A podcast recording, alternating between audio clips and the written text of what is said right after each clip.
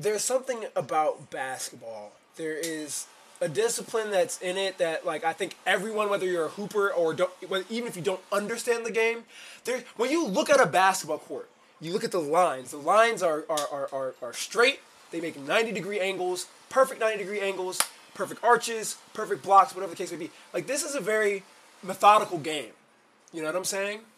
It's a very methodical game, and I think you know people don't know that and so like when I when they go out here and I and I'm, you know I'm in an interview and I'm talking about it, a lot of them you know like uh, you know they don't think I'm gonna give them the proper answer. They don't think that I have an experience to give them or anything. But no, this was a job, dude. Like playing ball was a job. I understood professionalism, being on time. There's a lot of things that I really had to take into account there.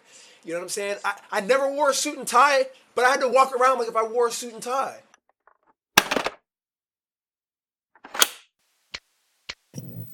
Welcome to the Experience Points podcast, where myself, Josh Leonce, and my co host Anthony Baker talk about our experiences and talk to others who have had or are having interesting experiences to help you and us level up in our knowledge and experiences. On this episode, Ant and I sit down and talk with Josiah Pope. Who is Josiah Pope? Someone who growing up was involved in a multitude of things, from playing basketball and all kinds of different sports to instruments like violin to doing things like theater and learning languages. List goes on.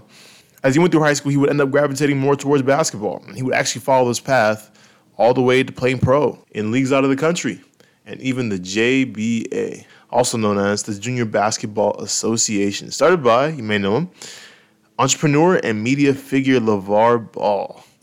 In this conversation, we talk about so much, like Josiah's background and growing up in DC and the wide multitude of things that he did growing up, him gravitating towards basketball as a kid, eventually turning pro, and the reality of playing pro basketball, his experience playing in the JBA, along with some LaVar Ball stories, and his goals eventually shifting when he realized that playing basketball in the NBA was no longer his end goal. So we talk about this and so much more. So without further ado, here we go. Thank you for tuning in. Welcome back to the Experience Points podcast with myself, Anthony, also known as The Experience, and my boy Josh Leonge as my co host. Thank you guys for coming back again. Thank you, thank you, thank you. Today, today, um, we have a very special guest today. Um, this guy, he's a basketball player, kind of like us. He's been playing for since he was a kid. He actually got much farther than I did. Um, not too much farther than Josh though. Uh, he played in the JBA. He played for the Chicago Ballers, and you know that's not all that's to him though. But please go ahead and welcome our guest, Josiah Pope. Um, if you don't mind, could you like, you know, I don't, I didn't give you the best resume, but if you could, tell us a little bit about yeah, yeah. yourself. Matter of fact, yeah. Matter of fact, just like go ahead and sound off on yourself. Yeah. Yeah, man. All right. Um. So I, will try and give the, the, the medium version uh, of my life okay. a little bit. But um. So you know, my name is Josiah Pope. You know, born in Washington D.C., raised, you know, born to Trinidadian family. Um, for first generation Trinity American. My you know my family immigrated here um, back in the I want to say 50s, 60s, something sometime around that you know, we've all settled pretty much for the most part in the DC area. Um, so that's where I grew up. Um, you know, I went to multiple different schools, um, mostly, mostly a lot of private schools in my life. That's just due to my mom, you know, really busting her back backwards for me, which really is a testament to a lot of the things where I am today and the things that I plan to accomplish. But um, yeah, so you know, I grew up in DC. Um, you know, I played ball, played a lot of sports when I was growing up. Actually, played pretty much almost every sport. I don't know if you named it, I probably tried it. played it, tried it, mm-hmm. wore the outfit or something yeah. to it, you know. Um, yeah. But yeah, so I I, um, I did a lot of sports growing up. I, you know, my mom was you know foreign. She kept me in the books, kept me in the field. Never really grew up with the TV or video games. So um, that was, you know, it was it was it was the hard top or or the books, um, or the hard. It was yeah. the hard top or the hardback, if you want to put it like that.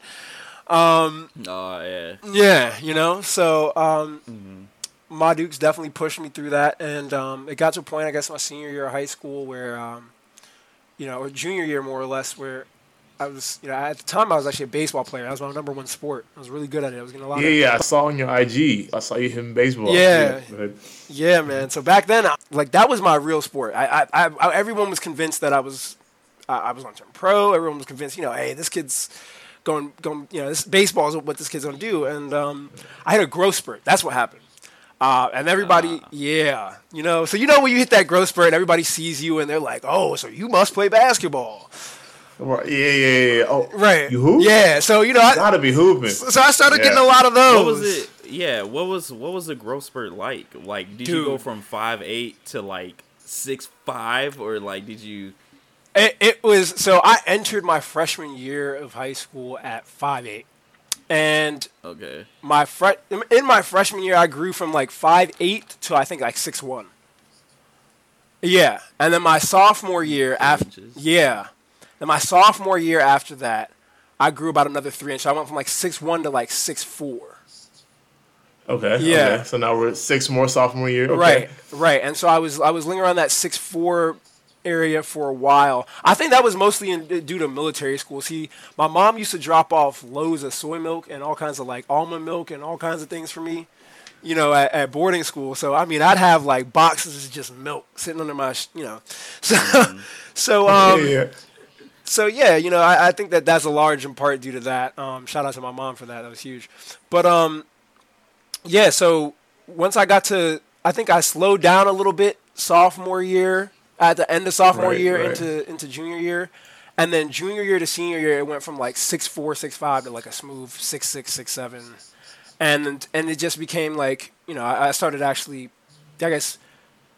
Getting a grip of my height, you know what I'm saying? Understand how to move. Was it, my a, was it a was it a was it a coordinated six seven at first, or was it like an uncoordinated six seven? Well, it was No, an no, no, no. it- It was an uncoordinated five eight. That, yeah, yeah. Cause see, I was short, but I had really long limbs. So I used, For- Oh, yeah, Okay, okay. So you were like, what's the comparison? You was like Orangutan? salad fingers, but with long arms. right, right, right. so like I was at, like so when you, when people used to see me run and st- like I used to get clowned for the way I ran a lot. Cause my legs and my arms were just like Yeah, the boy was an airbender. I know it. Yeah, you know what I mean. So they, it, it just never, it, it, never happened when I was five eight. You know, I never got to. I really never got to be the guard that I wanted to be at that age. yeah, yeah. And um, but as I started getting taller, um, somebody actually had brought that to my attention. One of my coaches was like, "Listen, son, like you're growing. If you want to grow with the game, you're gonna have to, you know, understand your body and, and really understand how to coordinate your body." So yeah, so by the time I by the time I got to about junior senior year, I had hit my my height. Um, I think my height max. Um, I might have you know put on maybe a half inch or so after that. I don't know, but um, Right, right. the growing after that oh, just became like filling out and putting on more weight because I was si- I was six six six seven, but I was very skinny. I was like 170, 180. You know what I'm saying? 185. I think 185 was the most I weighed in high school at my max height. Yeah, 185 or One eighty five six seven. Yeah. yeah. I had Okay. six seven. Yeah. That was a yeah. So you know, I had I had a hard time putting on weight, man. I really did. It was it was Uh. it was a it was a it was a consistent everyday struggle to try and put on pounds. Like I would eat like like a horse, like you know what I'm saying, like just all day. And Right. Right. but I was working out all day. My body was different. My body's weird. You know, I have you know Right, right, slim right. family, slim parents. So I think that the weight didn't really fill out. It didn't really fill out until I actually I actually turned pro, and then I started really work lifting the way that I needed to with the proper eating. You know what I'm saying? Right, right, Um, right. And that helped me put on like the extra, you know, go from 185 to like 210. You know what I'm saying? And at that point, I That's all, was that's all two ten. yeah, at that point, and, and that was my that was my peak. I was like, you know, 6'7", 210, 208, 210, and I was happy. That was a very, you know, very doable size for me.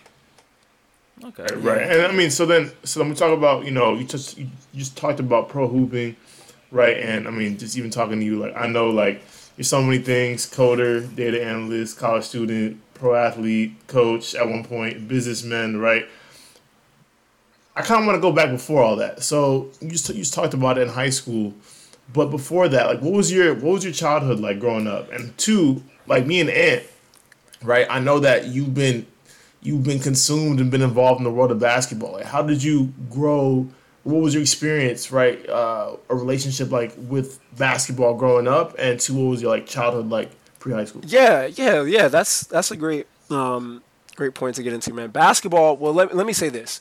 Um, basketball was one of the first sports that I played. It was, I think, maybe the second or third behind soccer and baseball. Um, now, a curiosity for basketball. I liked the game. The game was very fun. I liked, you know, the skill, the, the through the legs, like that always, you know, the, the, the crossovers and everything. I mean, Yeah. and if you Hezzies, yeah, right, right, yeah. right, and if you're thinking back to like when we were coming up, this is this is you know this is the the, the era of AI, young Kobe. I mean, we were Mm. seeing a lot of those moves coming out in the game, the crossovers, the spin moves, the and it was not. I mean, it was Right, yeah. Right, right. it was nice. So great. Yeah, Yeah, yeah, it it was was- great to see. Um, and so I started to gravitate to the game more. Um, my first coach actually was um, Mike Wildthing Wilson. Actually, he was a former Globetrotter, and actually holds the the dunk world record uh, for the the highest dunk. And yeah, so he was my, my first coach um, at a camp called Headfirst in in um, in DC, and it was great because yeah, it was great because um, he one it was like you know it was this guy who was like a star. You know what I'm saying? Oh, you hold the Yeah, I mean, he's a high jumper that's dunking. you know what yeah, I'm saying? and not just and not just I, at that age. I mean, I was you know I was relatively smart at a young age, so I, I understood the I understood that ten feet and twelve feet were two very different things. You know what I'm saying? Like you jumping Yeah. two feet higher than the dudes that's doing this on TV. that's what I'm saying. Yeah. So Like, I'm intrigued by default, bro. I'm just I'm intrigued. Um, so you know, Yeah. I got to playing, and um, I think you know he he pushed my mom. He talked to my mom a lot, and um, was like, you know, you know, get your son in the game. Like I can tell, you know, he, he had a, nice, a gravitation towards me, and actually ended up coaching me for like two years later. Um, even as a kid, I think growing up black, and, and, and I went to mostly white schools. I went to schools where I was sometimes one of eight black kids in my graduating class, maybe one of three black kids in my grade. You know what I'm saying? Yeah. Um, so being in that environment, you know, in a very affluent environment where you're not, you know, you're not part of the cloth, um, yeah. was was was was was definitely um, um, different for me. I mean, kids, you know, I was a black kid. Kids like you, you play basketball, that you know, play basketball. They pick you up on the team. You know what I'm saying? Yeah, we want Josiah. And I mind you, I wasn't really th- as I, as I said again, I really was never that good. I liked the game. I made good Right. decisions, but I had work. I had a lot of work that I needed to be done. Um, but I just kept getting put in these positions throughout life, you know, to play the game.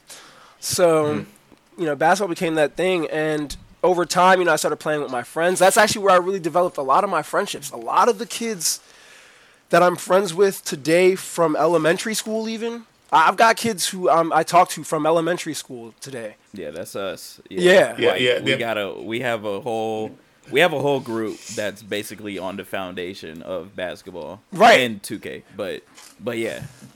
like that's how I met Ant. Me and Ant Yeah. used to play. We actually played back in seventh grade. Was that Ant? Yeah, seventh, grade. grade. Seventh grade. We Seventh actually met in this in a league that we were hooping in back in seventh Yeah. grade. Right, right. grade. I think Still did we friends to this day. did we did we both just happen to move here too at the Yeah, same we- time? yep. Yeah. So we Yeah. both had moved here and we joined this church league and that's how And then we met through hooping. Right. Yeah, Exactly. Right. So like just like you. So now Josiah, like we're talking about you growing up hooping, right? Yeah. At the same time though, that's not all you did. Like you did a whole bunch of other stuff. Yeah, man. Right, growing up, right, Yeah. like, you know, from, you know, childhood, high school, stuff like that. So I want you like talk to me about that cuz I heard, you know, I heard you can speak Mandarin. Yeah. So um, yeah. 我会说中文. Oh, Oh, what was that? Yeah, see already. Yeah. Yeah, I- 我 I 会说 can't- 中文，说的非常好。 Yeah, see. But yeah, man, I so uh, to delve into that, basketball was um it was good, but uh, coming up like they, as I said, there's a lot of stuff going on. My mom made sure I was busy. I, I did not have a free minute in the. I mean, I'm telling you, I didn't have a free minute in the week. Like. if you if y'all knew me younger, y'all were like, "Yo, Josiah, like you want to come over and play with this new Lego set I got?"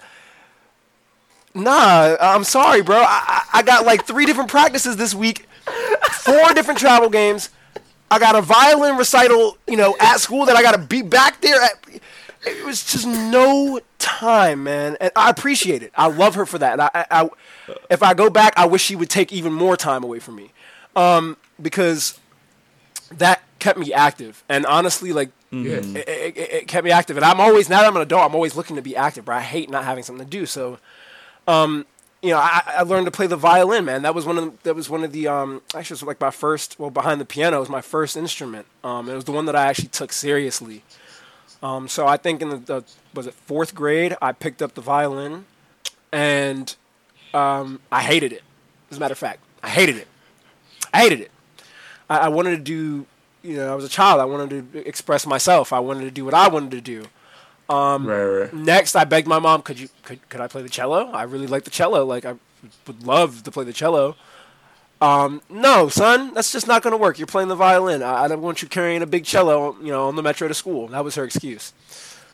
So, I took it and I had to run with it. So I ran with it, and I ended up really falling in love with it. The violin, aside from sports, was a very mean outlet for me, and it was an outlet in a, in a different way. Um, sports is one thing, you know, you, you, you have that physical exertion, right? And that's that's great. You can physically drain yourself. You can get that energy and everything out of you. Um, right.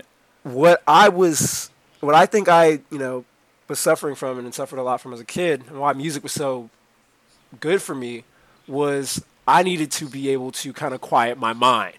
You know, I needed to be able to quiet my brain and, and and slow down my brain, and also train my brain. You know what I'm saying? Yeah. Um, and I think the violin was a, a great way for that. It was actually an outlet for me for the deeper thoughts that, the deeper feelings that I couldn't get out um, via basketball. You know what I'm saying? I used to sit up. Right, right, right. I would sit up and I would play the violin. I mean, I'd practice pieces. If I, you know, if I was working on a piece for uh, a recital or, um, you know, a concert, I would sit up there, man, and I would play hours, hours, I, you know, hours on end, um, till Right, two, right. three in the morning sometimes, to the point where my mom would get upset. Um, like you got to shut it down, man. Like you got to, because I used to do, I used to do it because I wanted to be good. I, my, you know, I had this. Uh, there was this, you know, consensus in the family. You know, if you if you're not first, you last, man. That's that's that's what it was.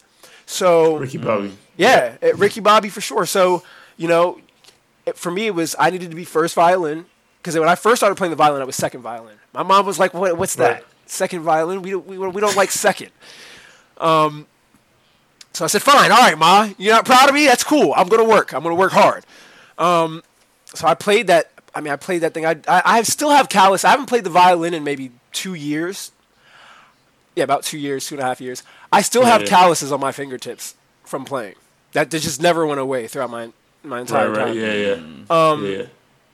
But yeah, the, the violin really became um, a, a way for me to really work hard at something. And there were kids that were better than me, very better than me. I had this one kid, Justin Kim, um, who was a grade ahead of me. He was, you know, first violin, first chair. I mean, he was shredding, Killing it. Killing Killing it. it. Yeah, yeah. killing the game, you know. And I'm just like, ah, how am I ever gonna catch up to this kid? You know what I'm saying? Right, right. Yeah, yeah. mind you, um, you know, I had another black kid in my in my in my class, Noah Gear, who, uh, you know, I love Noah because Noah was uh, Noah. Noah took like almost every class with me, and so if that puts into perspective, he was like my nemesis. He was my he was one of my closest friends, Oh, okay, okay, okay. closest friends. But he was also he was also the Sasuke to you, Naruto. Yes, exactly, exactly. Like he was definitely my nemesis, my, my my my boy for sure. We played basketball together. We played soccer together. We played football together. We we we did violin together. We did plays together. You know what I'm mm. saying? But that dude right there was my like like Justin Kim was like, okay, that's what I look like. That's what I look like when I'm really good.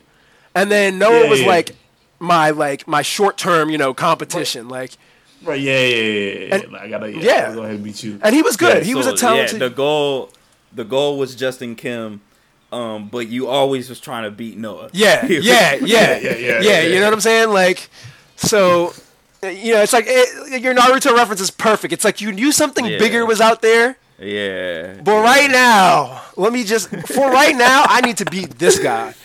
You know, Yeah, yeah, yeah. and so that's what that's. I mean, that's that's what that was for me, man. Was um, it was it was it was discipline, it was competition, it was um, it was peace, it was tranquility, it was there was a lot of things that I received from from you know from playing the violin. But aside from the violin, man, I mean there was there was a lot of things, man, that that that, that I did as a kid, man. I mean I, I I was big into robotics in middle school. I loved robotics a lot.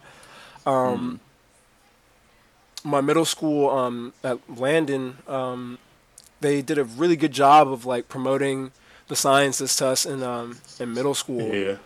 um, and that uh, that was when I really grasped onto my love for the sciences. I think was definitely, definitely, definitely middle school. Um, Right, right. We were we were doing little coding projects. We were learning how to code um, code our robots, movements for our robots in the sixth grade. You know what I'm saying? Like this was these are crazy things. I think uh, that same kid. Right. I'm gonna mention his name again. Noah Gear. We. Uh, Noah Gear and I were, were were partners for a project. You know what I'm saying? And this was this was this is how we used to do each other, bro. It was really bad, dude. Like, like instead of like trying to be the competition, we would like be like, all right, well, we're gonna be on the same team, and I'm gonna do the, and we're gonna see who's gonna do the best work for the project. You know what I'm saying? Like, it was just like it was one of those type of things. It was never like, and again, it was no hard feelings towards him, but we knew that we were both good.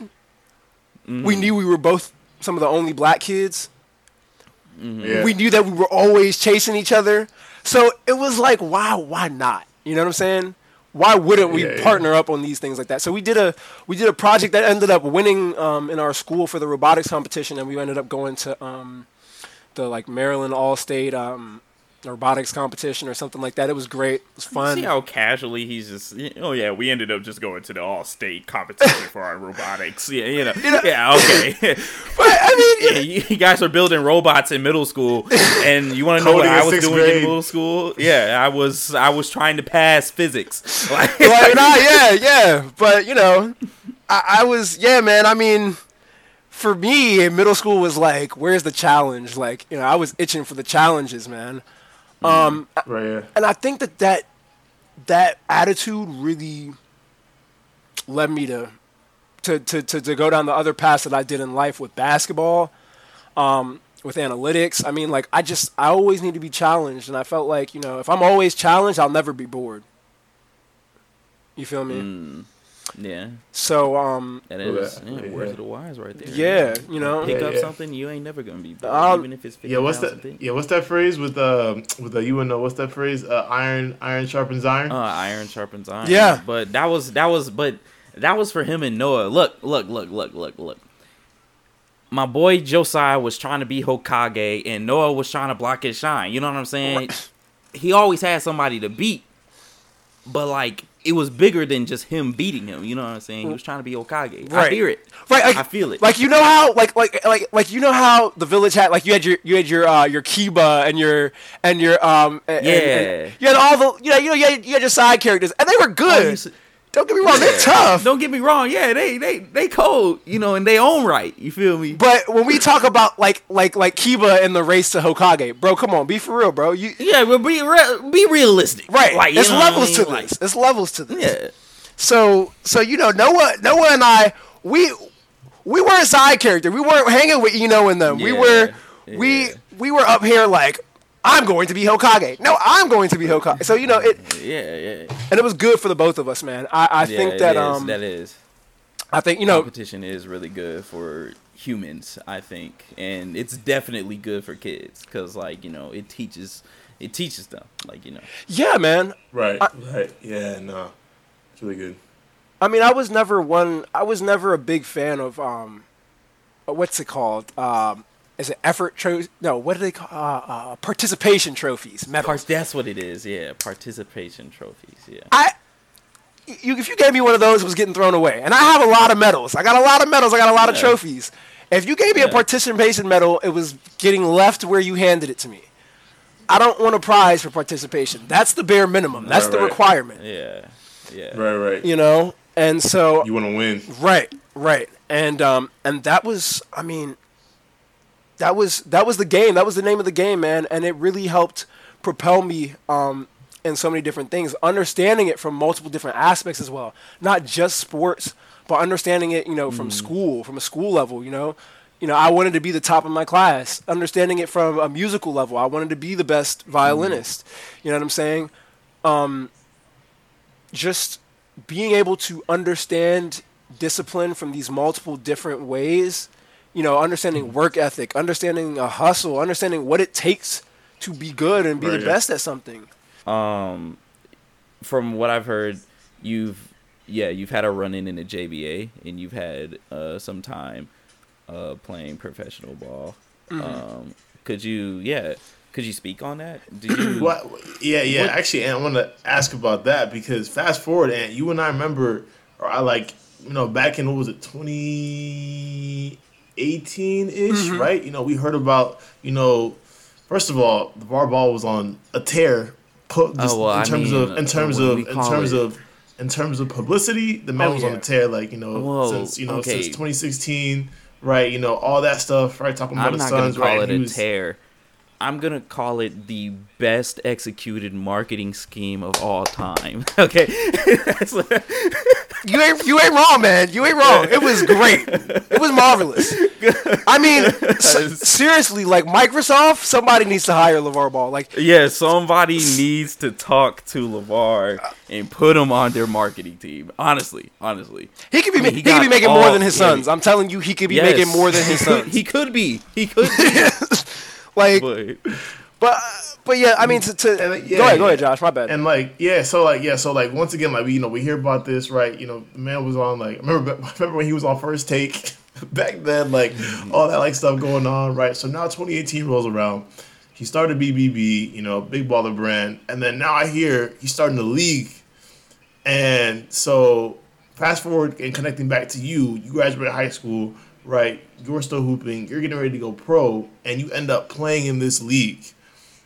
What was that experience like? dude the experience one word phenomenal um Mm.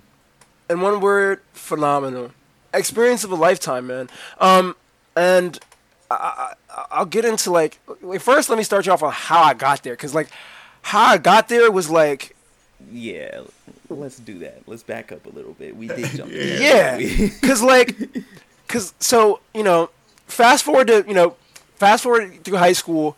I'm hooping, I'm hooping, I'm hooping, and to be honest, I'm not getting the, to make it short. I'm not getting the offers that I'm I'm looking for. I got a lot of interests. I got a lot of you know, I got a lot of coaches talking to coaches. You know, this there's there's chatter going on, things like that. Um, but you know, I'm not getting the, the, the offers that I really wanted to. Now, mind you, um, before that, I was unknown. Like, but like before, I, I started getting known in the city a little bit with hooping, in my my junior senior year. But before that, um, unknown, unheard of, not unknown. I'm not gonna say unknown because I actually played with a lot of a lot of kids, a lot of dudes who some are in the league now. Um, back right, in, right. I mean, like you played with what, like, because in that in that league you were in, what was it? The what was it? What was that league called back in high school? That had uh your high school your high school league Uh, that had Markelle Fultz. Oh, oh, oh, the WCAC. Oh, the- yeah. Oh, WCAC. Yeah. So so Oh. um, yeah, the W the WCAC. You know, that's that. First, let's start. Let me start by saying this: DC basketball is very different than a lot of places. The DMV and the basketball environment. Yeah, it's extremely different. Okay. I, I went out to. I've been down to, out to Cali. I've been down to California. I've seen it in Texas. You know what I'm saying? I've seen the. I've seen it in Chicago. The DMV has a very different set of rules when it comes to hooping, especially at the high school level here. There, I I've never seen so much talent accumulated in one city on the hardwood, and mm. and mind you, you know I was cool with Melo and shit, and I, I told Melo, you know, at, one day when we were in Vegas, I was like, listen, bro, love you, bro, love your game, it is great, but if you were to grow up in my city, you wouldn't have all the clout that you have right now. I let him know that. Real real talk, just you know, man to man. I was like, if you if you had played on the other side of the country, in my city, it'd be a completely different story for you. You know what I'm saying? The, the the the game is different. We know. I mean, I mean, sure, I'm sure y'all know this. The games change wherever you uh, as you as you travel around the U.S. You know what I'm saying? You got the New York the New York ballers who are very dribble heavy. You know what I'm saying? They they Yeah, gonna, yeah, yeah. They're gonna jelly you at the rim. They're gonna finish you in the Right, cup. right, they're gonna right. talk that talk. Yeah, yeah. They're very Yeah, if, you, if you ever played 2K, uh, for anybody you know listening, play 2K, River City. Yeah. Like- like- Yeah, yeah. right, Yeah. yeah, yeah, yeah. So you know, Yeah. you, you go out to Cali, you got you know, you got your pretty, uh, you know, your pretty boys. I call them the pretty Our boys. sunset ballers. Yeah, yeah. Sunset You know what I'm saying? yeah. They they want to they want to hit the trays and the uh and the little floaters Yep. and I'm cool with it. I'm cool with it. But again, like it's now DC is different. Like DC takes like almost everything and really just mashes it into one. I mean, you the first thing here is the guard play here is very different.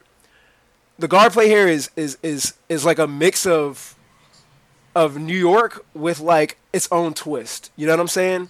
Um, is that that dog mentality is is is here in DC. You know what I'm saying? Every like to to hoop at the high school level in this, you have to have a dog mentality in you. You you won't make a high school team in the city anywhere if you not uh, if you're not a dog. You know what I'm saying? If you're not hungry, like every kid that I know, every kid that I know that played in the WCAC, the IAC, the DCIAA, any of those top conferences in the DMV. I mean, these are Yeah. these are conferences that are also renowned renowned around the around the country. The WCAC has been talked about as maybe the most difficult high school athletic conference in the country for any sport. You know what I'm saying? Right, right. So, um, you know, And we're talking, we're talking, you know, in that in that class you had in high school, or just in that era. I mean, you had people like, I mean, I'm gonna leave off a whole bunch of names, and please fill them in for me. But Markelle Fultz, Chris Lykes, Yeah. like the list goes on. Yeah, and on yeah, and on. yeah. VJ King, Alani Moore.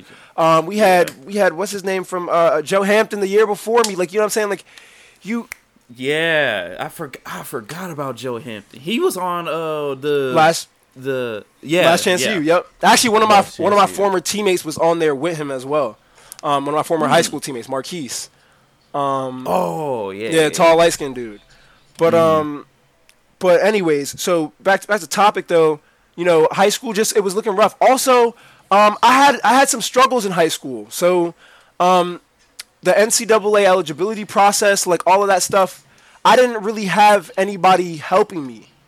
Um, my Mm. coach was so worried about recruiting kids to the school, and I, and, and, you know, I, you know, if he hears this or not one day, like it's I'm not banging on him because like I understand what he was trying to do, but um, you know, he was so focused on recruiting and trying to you know bring good kids to the school to bring a name up for the program. You know what I'm saying? Right, yeah. That he he somewhat lost um, effect of all the other things that needed to be going on, like making sure your kids are NCAA eligible. You know what I'm saying? Like really being on us. You know, really being on us as a team about our study halls, things like that. So I had um, I had I had some problems in high school. Now it wasn't like really grades problems, but it was more or less assistance. Like nobody was walking me through the NCAA eligibility process. Nobody was, you know, helping me with my Common Apps. My mom was really sick at the time in high when I was in high school. Um, she actually had a collapsed lung at that time, so she was recovering from that. So Oh man. so yeah. Wow. So I just um I was really out there on my own. It came a point in time actually where I moved out of my mom's house to go live with my friend um, KJ. He lived in a house uh, up here in Friendship Heights, very close to the high school, and uh, you know he had a single mom and all she you know she was really good to him. All we ever did was just hoop and go back to his house and talk about basketball, watch bass. Like it was hoop, work out, go back to his house, hang out, and eventually I, I low key lived there for for part of, most of the season, um, because you know things at home was just not it, and um, and I needed like I guess I was just needed some assistance, and, and my my friend, my homie KJ at that time was like you know being at his crib was just a good form of guidance. It kept me out of the streets, kept me, you know what I'm saying, just you know at the gym that we worked out at was right across the street from his house. School was a five minute walk from his house. You know what I'm saying? So we we Right, yeah. we kept it like that, and it was about five or six of us. As I said, only about three of us ever really hooped in school, but the other three dudes that used to hang out with us would just, you know, they would work out with us. They really liked basketball as Right, well, right, so yeah. they would work with us. You know what I'm saying? So six dudes, and we that's all we ever did. You know, for for about a whole two years was just, you know, hoop, work out. Um, but again, the guidance was missing, and you know, after um, school came around, graduation came around, I played in my last season at AAU. Now, Right. this was important because this is what really helped kind of. This is what really helped kind of help me make a name for myself. I ended up going to. Um, I ended up skipping a baseball practice that year. Actually, I, I, long story short, um, baseball and I fell off senior year of high school due to basketball. Um, and I ended up skipping a baseball practice and I ended up quitting the team and stuff like that due to this. But um, for a AAU tryout for one of the top teams in the nation, I you know I saw Baltimore at that time they're called Baltimore Elite, um, and they were in the um, they were in the Adidas circuit, and so they were having tryouts. So I was like, okay, I'm about to go try out for Baltimore. I was trying out for all the top AAU teams in the area. I ended up going up there to Baltimore, man. I just bought my car that year, so I finally had a car. Drove up to Baltimore on like barely any gas, and um, went tried out, and uh, definitely wasn't the best kid in the gym. I can tell you. I, matter of fact, I'll let you know. I'll let you know who was in the gym at that time. Immanuel Quickley was in the gym at that time. So, so yeah. Um, somehow, I made the team, man. Like I made like the 13th roster spot, or like 12th roster spot, something like that. I'm hmm. I'm grateful. I'm grateful. You know what I mean? I'm grateful, man, because like, you know, somebody saw something in me. They saw either. I, I really think it was my work ethic. Because to be honest, I don't think that at the time like my skill was good. My skill was very good, and I think that I could have definitely like played at the collegiate level. That wasn't a problem. But like, you know, when you're playing with, you know, when you're playing with, with, with arguably the number one point guard in the nation, you know what I'm saying? Yeah, that- yeah. That that changes things. Like you got to be ready. It humbles you. It does. Yeah. Yeah. It does, and especially now that you know you're about to be playing against competition, you're gonna have eyes on you. Yeah. Yeah. So, um, so I went in there, did that, made the Baltimore Elite team, um, with, to my to my surprise, man. So that was huge for me, um, and I ended up getting to travel, you know, with them in the circuit. I mean, we we went we went everywhere, dude. You know what I'm saying? It was you know the Adidas circuit, right, man. We were right, right. Yeah. you know four day you know four days out the week every every week of the summer we were somewhere playing you know at a tournament and um like that that i mean that season man honestly that season gave you it gave you first of all you probably got a lot better and then it also Yeah. gave you recognition too yeah right to that point where you know from you know originally you like starting high school where it was like not that many people at, at that at that name in terms of like coaches and stuff like that and prospects for pro or even college ball knew your name to the point where now you jump forward in that short period of time what a season right? A high school season and the AU season right now now it's now things are starting to kind of get rolling. Right right. Exactly. So you know fast forward a little bit now you know past the past aau um you know i've garnered interest a lot of coaches this this this was the thing that i was having people hadn't seen enough of me nobody really knew much about me you know what i'm saying and it's like Would you just not getting enough burn? I was you- I was well towards the towards the you know I guess I want to say towards when live period started. That's when when live period kicked in. That's when I really started getting Mm-hmm. my minutes, and I, I wasn't mad about it. Um, but I, I was actually happy about it because we knew that dudes like Immanuel had his offer set already. Yeah. You know, Right. no need for him to be playing during the live period. You got offers from Duke, Kentucky, da, da, da, already. You're good. You know what I'm saying? Right. Yeah. So, um, you know, during the live period, that's where it really stands out, and that's the time when coaches are really looking because they can talk to you and stuff like that. Um, Hmm. That's where I, my minutes started getting up, and I always, bro, like my gameplay has always been doing things that nobody else does in the game of basketball. So I'm the dude that's taking charges. I'm the dude that's, you know, I, I, I'm the dude that's playing lockdown defense, bro. I'm the dude that's setting off-ball screens. Like I did everything that I know that my teammates who were really good and elite wouldn't do. The shit that the coaches were trying to get them to do, like, bro, you got to learn how to play off the ball. You got to learn how to, you know what I'm saying? I made stuff that you'll be doing in college and in pro right. Yeah. So I made sure that, like, all right, I might not have the best jump shot, the flashiest handles, but I'm gonna let you know what mm-hmm. I can do. I'll take a Yeah, charge. you gonna know the game of basketball. Yeah. Amen. Amen. And that, that's what got me. That's what got me far. So I started getting you know interest in schools. Some JUCOs were looking at me. Um, but a lot of the D one schools that were looking at me were, lo- were low major, and um, um, I was about to get an offer from Bryant University. My NCAA eligibility messed that over. Messed that up for me because I didn't re- do my eligibility the right way earlier in the season. I wasn't eligible to receive any sort of scholarship. So now at this point, I have to walk on wherever I go, which is fine. I have no problem with that. Um, Fairleigh Dickinson, another place, was looking, you know, possibly walk on that. No. Okay. Um, um, Central Connecticut State, like the, you know, all all you know, low major D one schools. Um, and then um, I started looking at prep school. I was like, well, maybe I'll do prep school route. Looked at it, was like, you know, should I do a PG year? No. Went on. I was like, all right, well, I'm just going to do the community college route. I, I for me, I felt Well, like. JUCO would have was a better route for me because I could have gotten to a higher major than just going straight to you know a, a, a D1, Right, yeah. you know, double A or D1 triple A school. Right. So I went the JUCO route, and that was awesome. That's where I really got to learn, like, the universal dog mentality. You know, you got your local dog mentality, but when you get to JUCO ball, it's something different about like, it's something very different about JUCO ball. Like, like the Hooper's got something to prove in JUCO ball. You know what I'm saying? Right. Yeah. That uh, very much so. I mean, yeah. You know? like, these guys. These guys Right. definitely. You thought Right, you, right. you thought you saw that dog in them in DC, Right. Boy, these guys Right. at JUCO, they yeah, definitely. yeah, yeah. They're, yeah, they're, they're literally no, they're literally barking at you. That's their that's JUCO for you. They're in your face, wolf barking at you like yeah. Yes. So I loved it. I loved it. That was that was I was like awesome. Like this is good. Like for mm. as far as hoop culture wise, like I was like oh this Oh is, yeah, you is it. you love it I right love now. it. I'm, yeah, I'm, I'm, I'm yeah. loving it. You know what I'm saying? We have, we, hey, this is JUCO. We having open runs. Dudes coming in there from other D1 schools, D2 schools, whatever. You know, yeah, mm. come on my, yeah, y'all think we JUCO kids or whatever. We finna butt, you know, Right. we finna run it up on Yeah. y'all. Um, Yeah. an- another, uh, another thing that made me want to go to um, Nova, Northern Virginia Community College, the JUCO I went to, um, was that two of Mm. my high school teammates, my high school teammates who were older than me, ended up going there Mm. and they were playing there and they were tearing it up there. They were they were like Mm. I mean they were both averaging like 40 a game together combined. Um, um, there, so I was like, shit, I, you know, why wouldn't I want to go there? Hey, yeah. You know, Right. Yeah. got there, ended up getting sciatica in my back, man. That right there, I thought that was the nail in the coffin. I thought I was done with basketball. I couldn't walk for like three weeks.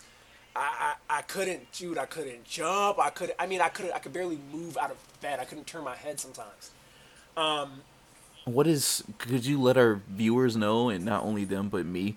Uh, What is- what is sciatica? what is- yes. What exactly is so, sciatica? So sciatica is like, um, it's like, so you have something called the sciatic nerve, right, which runs down from your spine, um, down through your Uh-huh. legs, right, and essentially that nerve can get pinched, or you know, stressed, or whatever the case may be. Uh, yeah, I don't know the exact medical terminology, but um, Right. that pinching causes like excruciating pain to the point where you almost can't even stand up on your own weight because it's it's the nerve.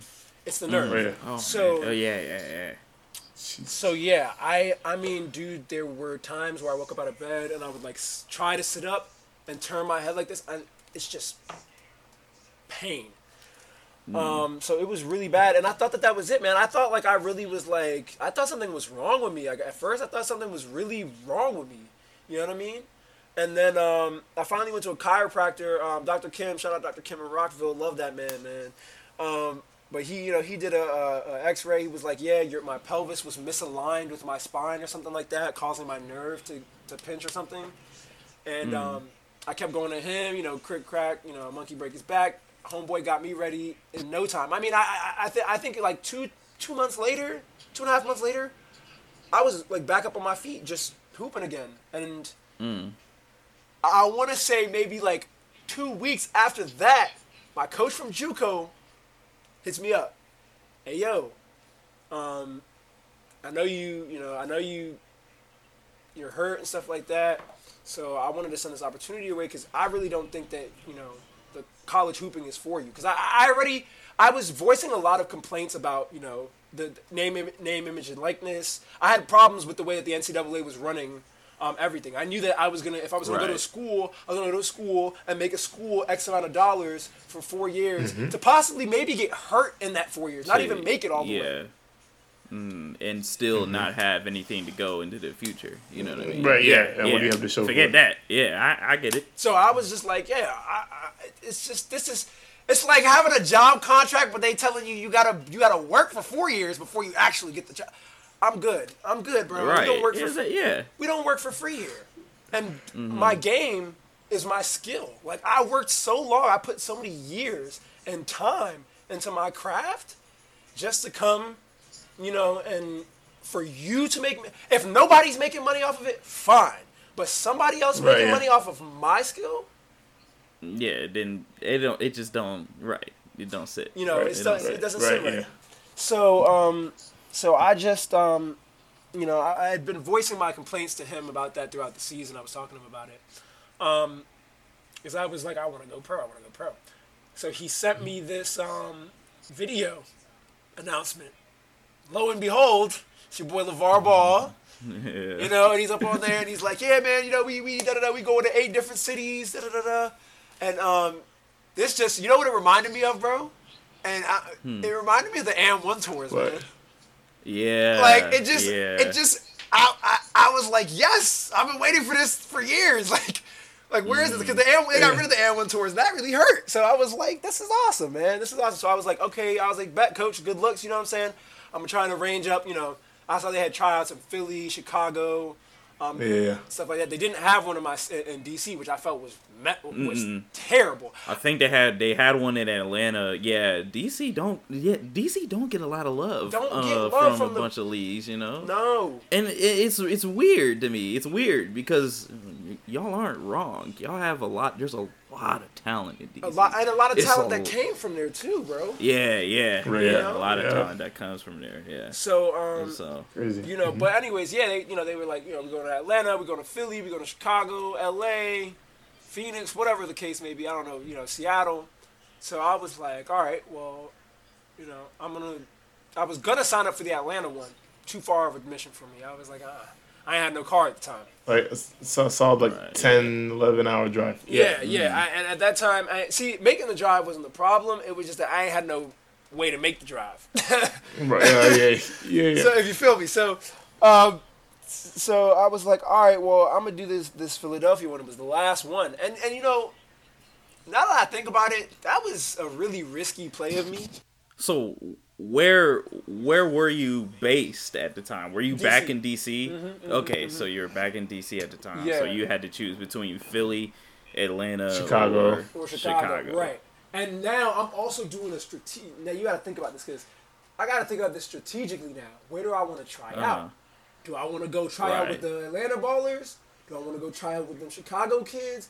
Do I want to go try out with the Philly mm, boys? Try out with the Philly kids. Yeah. Now, honestly, the Atlanta boys is the boys that scared me. I, I, and not scared me, but I was just like, I'm good. I'm good because see, I know how y'all come down there in Wheeler, and you know, I know how them Wheeler boys. Right, right. Yeah, yeah, yeah. yeah. Wheeler, Yeah. Shiloh, Yeah, Norcross, yeah, Norcross, Meadow Creek. Yeah, y'all got yeah. the boys jumping out the gym down there in Georgia. Yeah, I'm good. yeah. So I knew the Atlanta boys were gonna come. So I was like, ah, I don't know if Atlanta's the place for me That's to go do. Yeah. yeah. Okay. So, That's your odds. Your odds might be a little bit better. So go to- now, so you were like, mm, Atlanta's out. Yeah, I so was like, now, Atlanta's out the picture. so now it's Philly Or or Chicago. Or Chicago. Chicago. But yeah, dude. So I, I'm sitting there. I'm like, dang, Chicago or Philly, Chicago or Philly. Um, now I knew that Chicago boys can hoop. I knew, boys get yeah, and I knew that I I I, I hooped Oh, out yeah. Chicago before, so I knew that the guard play was serious out there. But um, so I was like, all right, well, I'm gonna forget about Chicago. So I was like, all right, we're gonna forget about Chicago because I'm really trying to be a guard. I, So Chicago's out. Now you're going to try to to Philly. Philly, yeah. So So Okay. Here we are with Philly, man, and I go up in there, man. Mind you, I asked my, I begged my dad for a bus ticket. I had no money in my bank account. Be real with you, I had zero dollars, zero cents in my bank account. Begged my dad, I was like, Dad, I need the bus, this bus ticket to Philly, like ASAP. I'm about to go try out for this pro team. I really need it. Help me out. He helped me out. I get to the bus station though, my phone's dead. I can't show my ticket to get on the bus, and the bus driver is literally about to leave me. Like I'm sitting outside the bus, everybody's gotten on, and I'm like, bus driver, like, come on, dude. Like I'm out here trying to go, you know, I'm go, trying to, I'm out here trying to go make my future. Like, come on, like, yeah. like. Yeah, yeah. So I begged him, I'm like, bro, could you at least let me use your phone? I was like, at least let me use your phone. I'll pull up my email and show you the ticket. So I do that. Show him the ticket. I get on the bus. Bless. I'm on the. Ooh. It was. I, it, I, I literally was sitting outside the bus, bro, with the door closed, bro. Like he was not budging. He was really not budging. Um, Wow. Okay. Yeah. So I finally get on the bus, ride up to to uh, to Philly. I get up to Philly, get out the, the bus station. Mind you, the gym is like five miles away. I gotta walk because I don't got no money. Oh man. So I'm, oh, that's tough. Yes. So I'm pulling up to I'm pulling up in Philly at like one in the morning. Nowhere to stay. But the nowhere to go. zero dollars in your bank account. No money. Just the iPhone, a charger, some hoop shoes, a MacBook, and a dream. That's really it. Man, man, man. That's that's really Man. it, man. So I, I and you was out in Philly. In Philly. At 1 a.m. yeah downtown downtown Philly too. Like, so I'm out here. So I I, I I trudge my way through it, man. I end up walking, and one of my friends, you know, I end up you know hitting up people, yo, somebody find me an Uber, somebody find me something, man. Like, please, like, you know what I mean? So um, That's what I mean. Oh, I hear it. about like two miles in, one of my friends, um, she ended up finding an Uber for me and, and got me Uber there. So I ended up pulling up to the gym now at like 5 a.m. about something like that, 5 5:30. Jesus. Huh? Sitting in front of the gym, I'm the first one there. I ain't got I ain't got jack to do, man. I got two things of Ritz crackers in my bag.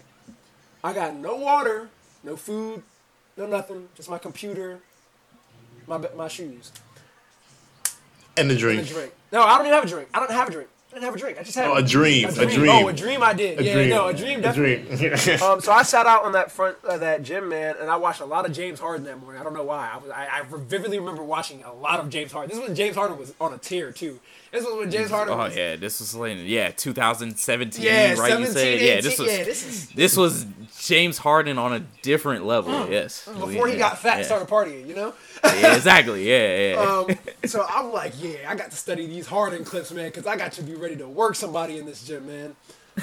Um, so I'm watching. he was going to hit one. He, he was planning on hitting somebody with 50 tweets. Oh my god! step back, step back, step back. Yes, yes. I was, bro. I'm telling you, I was hardwired writing all those moves into my head four hours before the tryout. man. So, anyways, I get there Yeah. at six. Tryout starts at ten. People start showing up. Like, yeah, you know, the first one here. Da da da. Yeah. woo, woo. Finally, people get into the gym. Time to get the business, bro. You know. I'm, and I'm telling y'all, some of the people I saw in there were grown men. Like the, the league was originally supposed to be, you know, just for like around the ages of like It's like like Seven- sixteen it? to Like, like, what, the maximum 21, age was like 21 or 22. 24. 24 was the maximum. age. 24? Yeah. Okay. Um, But um, but you know, so originally it was just supposed to be like you know around that around that that 18 to yeah, right out of high school right to right more like a, G- a, G, a G League or something like that. yeah, Um, yeah, yeah. Mm-hmm. of the sort.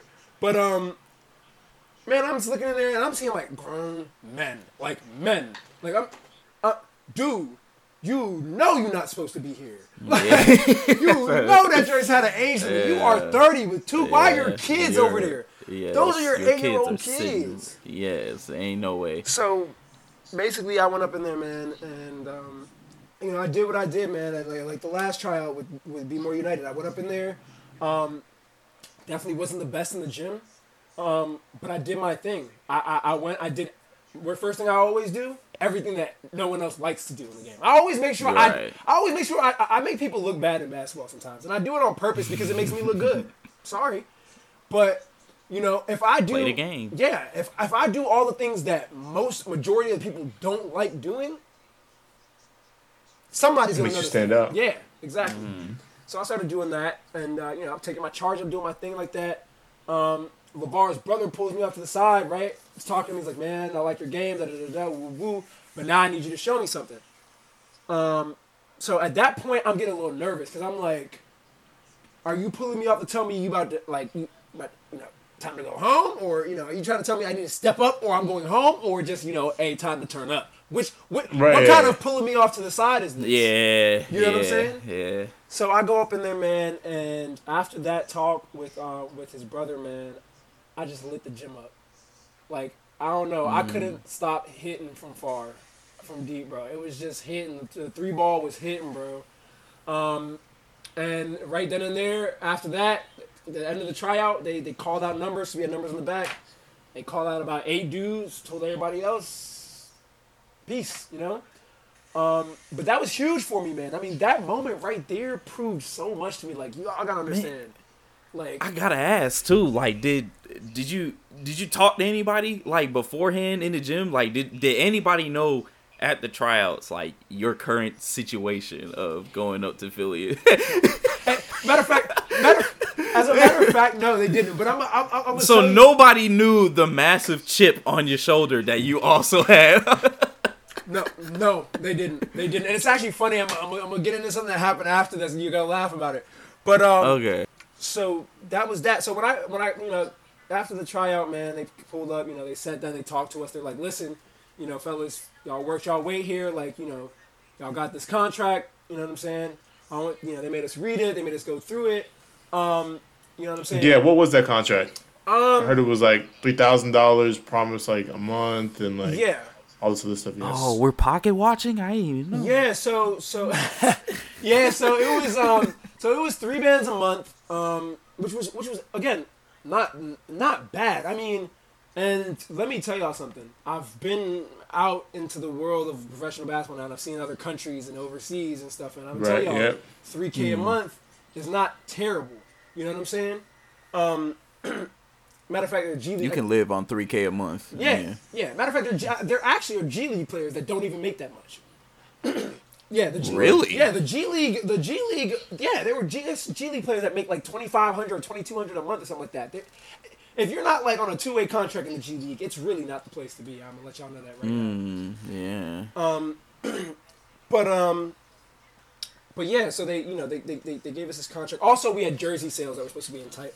Right, I heard about that as well. Yeah, Yeah, so um, jersey sales, food was paid for. We were, three meals a day paid for, um, housing Mm-hmm. paid for, transportation paid for.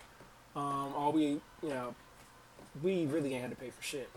Um, Yeah, that's good. yeah, Yeah. Our, all our meals were taken care of. All the hotels were taken care Yeah. of. So, Mm-hmm. um, we were good. But you know, they gave us that contract. You know, look it over, stuff like that. And I mean, I was just elated, dude. Like, I, I didn't, you know, I, it didn't feel real at first. It felt like maybe I was getting Mm-hmm. punked. Like, am I punking myself? Like, is this just a big punked episode? Or something? Like, even when I saw oh, LaVar, Man, when I first walked in there and saw LaVar and his brother and something, I'm like, this can't be real. Like, you know, I'm not really. you there. deserve that. And yeah, shoot. After hearing that story, I mean, you barely made it on the Greyhound bus to going to traveling in one of, into into Philly at one a.m. right. and then waking up at six o'clock to make it uh, after watching James Harden go tween tween tween fifty different times on folks. I, I mean, it's that's that's just an incredible story. Man, yeah, ain't no way. So, yeah, I mean. It's almost movie like if you ask me, so I guess yeah, I guess I get It it, right? really Like it, no, Right. no wonder it didn't feel real. Again, that's why I was like, this just doesn't feel too real. Like it doesn't, it doesn't feel right. Oh, mind you, that gym had. I just want to put that out there. That gym had no water and no AC. Okay. no, AC. so No- it's hot too. No water fountains. It's you in a microwave. and We are was- yes, know we are cooking in Philly in, Yeah. in, in, in, in I a know warehouse. exactly how it. Yeah, I know what it's like to play like that too now. Yeah. Oh, so you were so you were so you were hitting those shots dehydrated. I mean, okay, bro, gotcha. on Ritz crackers, so you know I needed a bed. I needed a bev. Okay, I needed one bad. Yeah, he needed one But, terribly. um, yeah, cotton mouth going on. I know it. Yeah, right. So man. then now all that happens. You see LaVar standing right there. Right. You're in this league. Yeah. In this league for for for for a year. Right. So. Like, tell me about that experience in that league for a year, and then also what happened after that. Yeah, man. So, um, so to segue into that, like, I, I, I, mind you, I had no ride from that. Um, I had no way back home from that tryout. It actually didn't occur to me how I was gonna get back home until after. I mean, we wasn't really thinking that far. right. We were just trying to get you to the tryout. You see what I'm saying? though? I wasn't even there with it either, bro. I was just like, I need to, I need to get there. I gotta get there. That's it. That's all I know. You- Um, mine. So I actually had to. I actually had to ask a kid who got cut from the who got cut from the tryouts, who lived in Virginia, to drive me back home. And I was like, "Listen, I got no money, but when I get back home, I'll make sure that you know I you know get at my mama or something, or you know, Yeah. buy something or. Right, right, right, right. You want to you want a home cooked meal? Right. Like, I was- what's up? What's up? definitely- When you get back? I was like, "Listen, did you bro, tell him? I'm Did you tell him you made it? You know, I'm stranded, bro." he said. He said, "Hey, I want a piece of that contract." Yeah, no, he really. No, you know what's funny is dude really actually tried to get me to get him on the team after. He's like, "Yo, bro, you remember that ride I gave you? Yeah. That's can you can you get me on a squad spot, man? Like I- I'm trying to get on. You know, uh, I was like, dude, it's not that simple. But Yeah. um, now getting into the league, man, like you know, it was really and truly once that happened, I knew that I had to get right. Because mind you, I just came off of sciatica. All right. Yeah. Playing as well as I played might have been. It might. It, it might have been fluke. It might. It, it really might have been. It might have been. It's like no, but you know, Yeah. um, playing like that, you know, I, I- knew that I was gonna have to keep that up, and I was gonna have to get in shape. So I, I went down to Florida for about a, two months. I went to stay with my dad, and um, you know, my friend um, Darin Green, he actually plays for Florida State now. Um, his dad opened up a gym in Tampa called um, called um, Pickup USA. Um, so we had a Pickup USA in Tampa, which is like you know it's a pickup gym, a very good workout. Just a basketball oriented gym. It's a, a gym for basketball players. right. Um, so I went down there, worked out, got right. You know, working out with Darin, um, working out with his dad, working out with other players down there, other trainers. Got right for two months. Um, every day in the gym, my dad, you know, taking me there, just getting right, getting right, getting right. Um, and then eventually, you know, it, it became training camp because I knew, you know, you see, you can't go into training camp unconditioned. Like the the worst mistake you can make as an as an athlete or a professional athlete or college athlete is go or high school is go into training camp not prepared for training camp. Shame. not ready Yes. to go. Yeah. yeah, yeah. You, you. The worst you thing you can do to on the struggle bus. yes, is to go to conditioning unconditioned. unconditioned. Exactly. Like you know that you needed to be running, uh, you know, a mile or Yeah, something. you you need yeah, you gotta be running doing something. Right. You know, yeah, doing something. You don't gotta be the, you don't gotta be in the best shape. right, right, but in some sort of shape. So, Yeah, you gotta be in some sort. Right. so I got down there. I started working out in Florida and stuff like that, and um, and eventually, you know, training camp comes up. I came back to DC. Go Caps. We won. The Caps won the um, the uh, Stanley Cup at that time. Actually, the next Oh, day, okay. I had to flight to um to training camp in LA. Mm-hmm. Um, almost actually went to the wrong airport for my flight. Almost missed my flight. And you know what they said? If you missed your flight, they weren't going to get you another one. They were going to get someone else a flight. Yeah, these are the. I, I and I always try to put into perspective about the the, the, the realities of pro basketball for some people, um, because it's really cut and dry. It's so cut and dry. It's almost unbelievable. Be cutthroat, man. Yeah. They were, they were like, yeah, you missed your flight. You, you, you kiss the contract goodbye. I went to the wrong airport. I went to I went to Reagan. I was supposed to be at Dulles. I had to call my best friend who just dropped me off, and we had to speed up to Dulles. So I'm off to Dulles now, in the training camp in LA. Um, at that point, that's where everything really hit. I start seeing the kids that I'm pl- I'm going to play against in the league. Start meeting them. First, we all start training because we train we, we did training camp kind of like as a team and, and, and somewhat like as a league too. Um, um, in this like big facility out in LA. But um, you know, I'm meeting the kids, man. You know, I'm running, you know, meet my teammates. So you know, I meet Keezo Brown, man. You know, first day coming there, you know, I see Keezo Brown, you know, with his little you know Chicago accent or whatever. Yeah, what up, cool? You know. Um, you know, I meet all my teammates and stuff. It was great, but that's when the reality really hit in because now I start seeing some of the dudes they bringing in for the league. Some of the dudes they bringing in for the league weren't just dudes that made the tryouts. They had already done some switcheroos, even between tryout time and the league.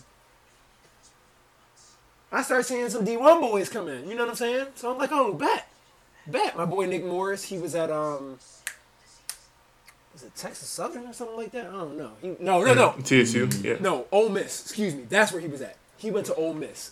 Um, he was playing at Ole Miss. So you know, SEC ball. I'm like, I see Nate walking. I'm like, damn, we got SEC hoopers in here now.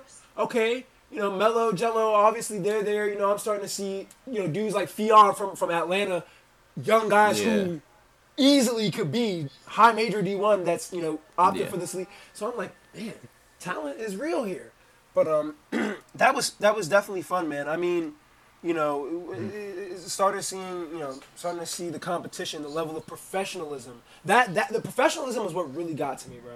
Um, and, and LaVar emphasized that a lot. That's what. Yeah, that's what I was gonna ask next. Yeah. Yeah. What? What was it? It wasn't. So it wasn't a hodgepodge. Cause if you listen to the news, right. the news Right. made it seem like Outside it was gonna be looking a in. hodgepodge of a bunch of teenagers Just- and just young kids. right. Coming to, coming Right, together yeah. and they just trying to get them. It's another AAU league, but you get paid to play in the AAU league, right? Right. Right. But yeah, Yeah. if you could, yeah, speak on like what's really going Well, on. you well, let me let, let's debunk that right now. I, I, I Okay. I gotta thank LaVar for for what he did as far as keeping that league, you know, professional to the point that he could have, and uh, and, and and the league definitely still had its flaws, um, Mm-hmm. but um, it was good. It was very good for me. I mean, listen, dude, we were held to standards like we like we would be held to if we were playing in the NBA. Um, we were we had That's we were told about. that we needed to treat basketball like a job. Um, that this is Yeah. now a job. You're doing this for a job. You're being paid. When you need to be, if you're at a job and you have to be at a meeting, you need to be to that meeting on time. Correct? We're Right. treating basketball like that. So you know, coaches. I mean, dude, we get fined for being late to meetings.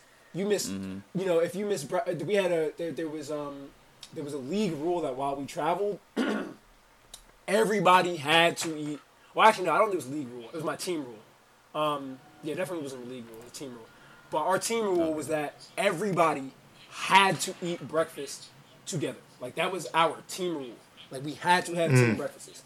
Um, and uh, you know, it was our coach just emphasizing, you know, getting a good meal in the day, and then also just building that that camaraderie ship and just building that that bond. You know what I'm saying? And if you were late to Yeah. that, like yeah, you were getting fined. You know, if you didn't show up to breakfast, you were getting fined. If you showed up to the vans late to go to to, to, to, to, to get taken to the gyms or something like that, you might be fined. Mm. or you just might not go to mm. practice. And you know what? They don't care. They don't care. The mm-hmm. person that mm-hmm. really cares is your coach, and he's the one that's gonna make sure that you know that you're fined accordingly. You know what I'm saying? Right, yeah. And it's not even just the coach; it's also LaVar himself, who was you know trying to upkeep the league and make sure that the league was held to a certain level of professionalism. Right, right. So- right. and then that's that's that's what I want to ask you about real quick. Was like you know once again it's a whole bunch of stuff, right? The media stuff coming from the outside looking in, you know about LaVar and what LaVar was like. Uh, in your time with him and what you kind of seen, you know, just from the inside, like what would like what was your impression of him? What was your relationship with him? My relationship with him was pretty good. I, I, I started developing a relationship with, with LaVar, I want to say, um, we had about a good like two or three weeks of training camp. I want to say halfway into like my my first week. Um, at first, I don't really think he noticed me. Um, but, you know, I noticed him and I was curious because, you know, you see this guy on TV all the time and this guy posted up as a celebrity now, you know what I'm saying? Like, yeah, he um, just yell. You just a guy. He's just a really loud guy Right. at this point, right? right. So, you know, I, I wanted to see what was really up. I also I had watched some of the Ball in the Family and stuff like that. I kept up with, so I wanted to see like what was really the deal here. Is LaVar really this guy, or is he really an asshole that thinks that his kid, uh, that him and his kids can beat Michael Michael Jordan? Like, is he really that guy, or is he? And in meeting him, I understood. I I and meeting LaVar, you understand everything. Okay, it's off the moment you meet him, and he's really a, ch- a really chill guy. Like, yeah, he's loud and he's he's um Rambunctious. yeah, ram- rambunctious is Right, the right, exact yeah. word. It's like you know he's just a, he's a jolly guy. You know what I'm Yeah, saying? Right, yeah. He's a jolly dude. Like honestly, if Santa was black, he would look like LaVar. Like that's like like I'm serious. Like just a happy dude. Um and he's really real. Like I'm not gonna lie to you, like one of the things that I appreciated the most from from LaVar and even Melo and Gelo and, and hanging out with them and going out with them and, into town and stuff like that was that they never really tried to conform to the whole like celebrity, you know, turn my nose up thing. Like it was, they were like from, LaVar was always a real dude. Like you could walk, anybody could just walk up to LaVar in the middle of the street and talk to him, and he would talk to you, and he would sit there, and he would, you know, he would take that time with you. Like was that kind of guy. You know what I'm saying? Like I remember. I remember, you know, funny story. There was a whole fight, there was a whole fight in the league about uh, one night. I think it was like a teammates were fighting about fried chicken or something like that. So LaVar calls a, a, a league wide meeting, um, and basically goes off on us and it's like, listen, since y'all since y'all Negroes can't behave yourselves over some fried chicken, we're not gonna order no more fried chicken for the league for the rest of the season. There you go, y'all just messed that up for yourselves. And then, Yeah, yeah. you know, so he was just a just a real dude. You know what I'm saying? And Mm. and um and even his wife. I don't want to I don't want to leave out his wife because I really got to talk to Tina a lot. Um, and considering the things that she went through with her whole, um, you know, her physical health and her her stroke and things like yeah. that um, I really, you know, I got to see LaVar just, um, I don't know, man. That's a that's a good man, dude. And and I like per like I, I don't think he's the best businessman, like you know what I'm saying. But as far as a man, he's a solid dude, man. I, I if if I could ideally say that I want to align myself to be like someone. I, he's someone that I could look to. You know, I want to be able to do things for my kids and do things for my children and my, my wife and stuff like that and support for my family. So that's, you know, I, I, I think this whole perception of him being like, you know, ignorant, it's really not it. It's just a, it's, it's his act. It's his act because he understands Right, what he has Yeah. to do. You know what I'm saying? Yeah. Yeah. Um, but Right, right. really, really genuine dude, man. Um, but yeah, man, I, I, I the, the, the, the, the league, the, the league was was great. It was very professional. Um, as far as like trying to put us young hoopers in a position so we know what to do when we go on to maybe the NBA or or or you know um, the Premier League, Premier Basketball League over in uh, in Europe or something like that. Um, Yes, you would get fined.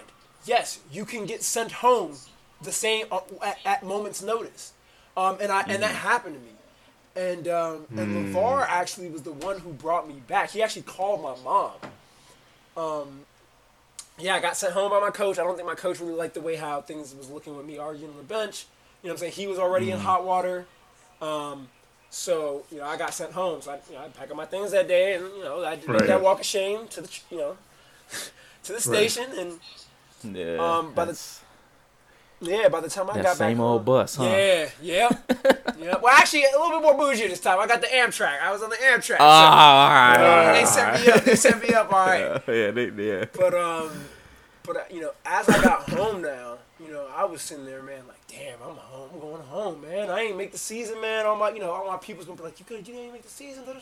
Right, yeah, yeah. Right. So that's really sitting in my head. And that train ride was long, my boy. When I tell you that train ride is long, when you're sitting there thinking about, like, damn, did I just, I just let down my people. Blow an opportunity. Yeah. Yeah, you know what I'm saying? So um, that happened, and by the time I got back, my mom, you know, I told my mom about it, and my mom knew about it. By the time I got back, my mom was like, um, "What do you? Why aren't you headed to the airport? I mean, what, what you mean? Why am I? Why am I not headed to the airport? Oh, they didn't call you yet? No, who? Who is they? What you mean they didn't call me? It's literally, mind you, it's like four in the morning Eastern time, Mm, and we were on the East Coast. My mom was Oh, like, yeah, yeah. I got a call from LaVar about like an hour ago or hour and a half ago. Um, they bought you a plane ticket to fly you back to um, to New York um, this morning. So, oh. so you know, Wow. I, I, again, LaVar doing that was huge for me. You know, reaching out to my mom personally and, and doing that was was huge for me. Um, Again, maybe it's just a testament to the dude that he is. You know what I'm saying? Maybe he felt that I deserved a second chance and that, you know, that I didn't really do much wrong in the league because I, I really did walk the straight and narrow in that league. Um, as, Right. I, as you really had to. If, I mean, dudes. I'm, as I'm telling you, I've seen dudes get sent home, and a lot of the dudes that are sitting here, you know, complaining about, oh, well, you know, they didn't get paid or something like that. Um, there's always a story. There's always two sides to a story. I'm gonna let you know that. Yeah. Right. Um, yeah. and we signed contracts, and you know, we had rules, and like, you know, you, like You gotta follow them. I remember one kid got Man. caught like buying weed on the camera, by like in front of the hotel, like. Yeah. So like you know, even if you um you know even if it whether whether it's partying or whatever the case may be, you gotta understand when that's in jeopardy. You gotta understand you're professional. You got people's eyes watching on you. You can't be buying weed in the front of the hotel because the hotel is gonna complain about that. You know what I'm saying? Right. You can't be doing making Right, yeah. transactions. Like, so you know, and, and and I seen I mean I seen dudes get sent home, man. I seen dudes not get paid. I seen dudes Yeah, get you, fined. yeah. You've seen you've seen you've seen dudes get sent home what in the uh, JBA and also in just pro ball in general. Pro ball in general. Yeah, I seen. I had a homie. Um, I had a homie who who was making a lot of money out in China. Actually, um, got an and a thousand dollar contract. Great, big money, right? Yeah, that is. Big yeah. money. That's great money. Goes out there, is not. Perform is not. I mean, he was he was playing well, but it wasn't performing to what to the standard that they expected Right, for eight hundred thousand yeah. dollars. Yeah. So you know what they did? They paid. They said, "We'll pay you four hundred thousand dollars." Look, they said, "We'll pay you four hundred thousand dollars if you leave now." So, yeah. See. so yeah. he was there for about two or three weeks. They Right. paid him the four hundred k to leave. Two or three weeks. Wow. Sheesh, man. to leave. And I mean, you saying you you are saying wow, eh, eh, you are saying wow, but it depends on how you look at it. You know, if you think about a big, you know, a big basketball club in China, you know what I'm saying? They they Right, got yeah. they got the money. You know what I'm saying? So yes, they are willing to pay you that 400k to make sure you leave because why? They're gonna make maybe 4.4 million if they win a chip this They year. are. They're gonna. Yeah. Yeah. Exactly. They're gonna make that over if they win the chips this year, or whoever, depending on whoever the team mm-hmm. is on the team. If they got a Right. mega star or something, they're gonna make that in jersey sales. Right. You know what I'm saying? Right. So- Yeah, right. yeah. Whoever they bring in, like that's just. I feel like there's the. It's like you know we talk about hooping, like you know, and just like going from high school or even hooping as a kid, but like I'm seeing now, Anthony, you're seeing now, Josiah, you know it that there's a business side to hooping. There is there is there is a whole business. And sometimes it's the people who you don't see who have the most power. Yeah. And, and, and, in basketball, if you look at it, man, the people with the most power are some are people who have never even played, probably have never even touched the ball. touched a basketball in their entire life. Probably you know, who don't really know. Yeah, who don't really, who aren't really in the culture. Who aren't even like they don't really know the game. They just know what makes money. You know what I mean? Right. And it's not. It's it's and that's that's what I meant earlier when I said the right way. Right? Like they don't. They love basketball not because they love dribbling or they love shooting or they love watching the sport, you know. They love it because it makes see it as a right great ROI. dollars and Yeah. it puts it yes, and it puts it puts that return and investment right into their bank account the right mm-hmm. way. So like guys like they don't love guys like Kobe or AI, you know. They love they they they don't they don't hell they don't even go in love like the regular dudes that you know you grew up with watching uh coming up like Marcus Levette or like Right. Kill Car, you know what I'm saying? Yeah, yeah, yeah, yeah, hey, the- hey, the- these yeah. hey, them names right there are some real names, bro. yeah. Yeah, those are some mixtape days names. Yeah, yeah, you know what I'm saying? They don't even know those guys. They just know that LeBron James is making so much money for them, you know what I'm saying? Right. Because he's such a good basketball player and everybody knows him. Steph Curry's, you know, all them. Right. And, And it's yeah, just a- it sucks though. It sucks, don't it? It does. Because now you just get caught in this, like, you're no longer looked at as an individual. You know what I'm saying? And this is what actually, this is actually what really made me kind of take a step back away from the game for a little bit. Right. Um, Look, there's a dollar sign. Yeah, after, you know, especially after traveling, you know, played in Mexico, played over a little bit. I just had to take a step back from the game because I realized that, like, I love this game. I want to be treated like a human. You know what I'm saying? Yeah. I'm Yeah. it's just a, it's very, you're dispensable. You know what I'm saying? You're replaceable. Mm, Um, Your asset. yeah, you know, and you're very rarely looked at as a person because, like, it's always the next guy that's going to jump more, jump higher for for less money. You know and be younger. You're definitely you're you're a guy. I bet you're a guy that definitely loves like that. It's a players' league in the NBA. Then Oh yeah, oh yeah. And then also too, we talk about you know the NBA and just I remember it like uh, when we were in DC when I was in DC like two weeks ago and we were riding around and I guess one thing that kind of caught me was like you said that uh, you kind of realized at a certain point I think you touched on it earlier, but you said that at, at, at a certain point that playing in the NBA wasn't your end goal, right? Yeah. And I want to talk to you about that, where it was like, tell me more about that and like how you kind of came to yeah. that. Like, you know, where it was like, you know, you kind of realized that, yeah, that, you know, that playing in the NBA wasn't your end goal and how you kind of came to that realization. Um, so first thing first, um, I, I, am I'm gonna let you know any, any any other hooper that listens to this this podcast like, um, really really trying to become being a professional hooper is not easy, man. Hooping as a job sometimes can take the fun out of it, man. Um, Hooping as a job, man, can can um, it takes kind of the, the, the innocence out of the game a little bit. You know what I'm Yeah. saying? Um, so you know, my goal obviously was you know playing the NBA, and but yeah, so at, at, at what point I guess did I realize that that wasn't the end goal? Um, And two, real quick, before you, before you, before you answer that, and I want to also add in this myself because, or add in this because I myself, you know, have had that kind of experience, right? Where it was like, you know, me growing up, like, you know, and, and you probably had it too, where uh, people have hoop dreams, right? And like you're kind of locked into that 100 percent right? You want to go play in the league, right? You want to, you know, go do that. You know, you want to, you know, be on TV, be a star, whatever it is, right? And sometimes you become so fixated on that, right? In a mm-hmm. way, you know, that you sometimes down the road as you get older and you know as you you know go through high school, do all these different things, right? That sometimes you can almost like lose sight that there's not only other ways to impact the game outside of just playing, right. but also too that there's other activities, you know, also outside of basketball.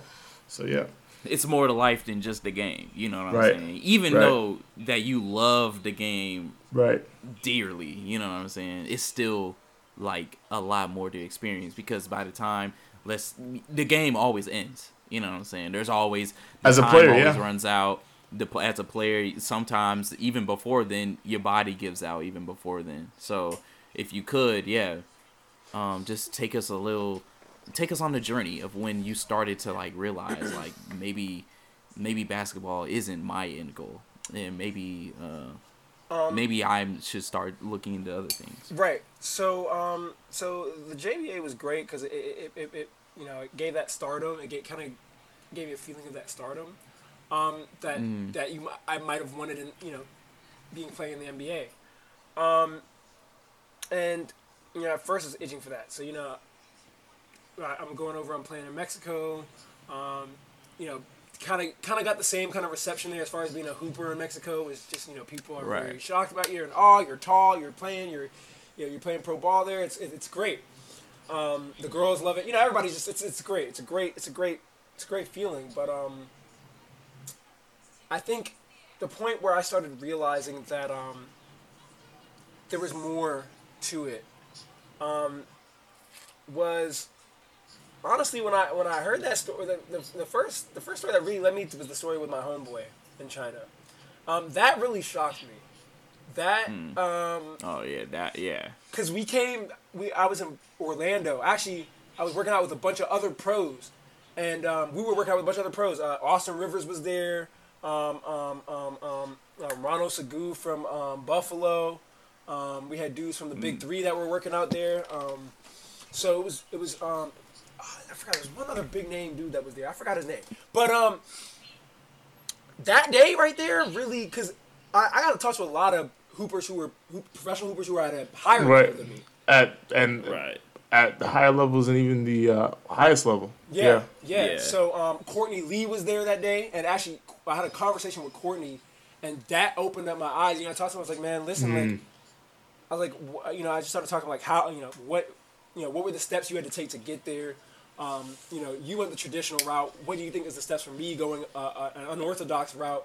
You know, what are the things that you think that I need to do? And and, and, I just you know I just asked him a bunch of questions. And I sat down and talked to him, and and he was really real with me, and like yeah, uncut, and explaining to me that like listen, man, like you know.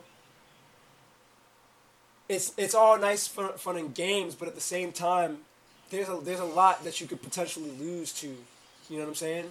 You you, you might yeah. lose friends. You know you know you you see you might see the true side out of people that you didn't know right. even existed there. You know what I'm saying? There was just a lot of things that he was saying that was like, I never even looked at it like this.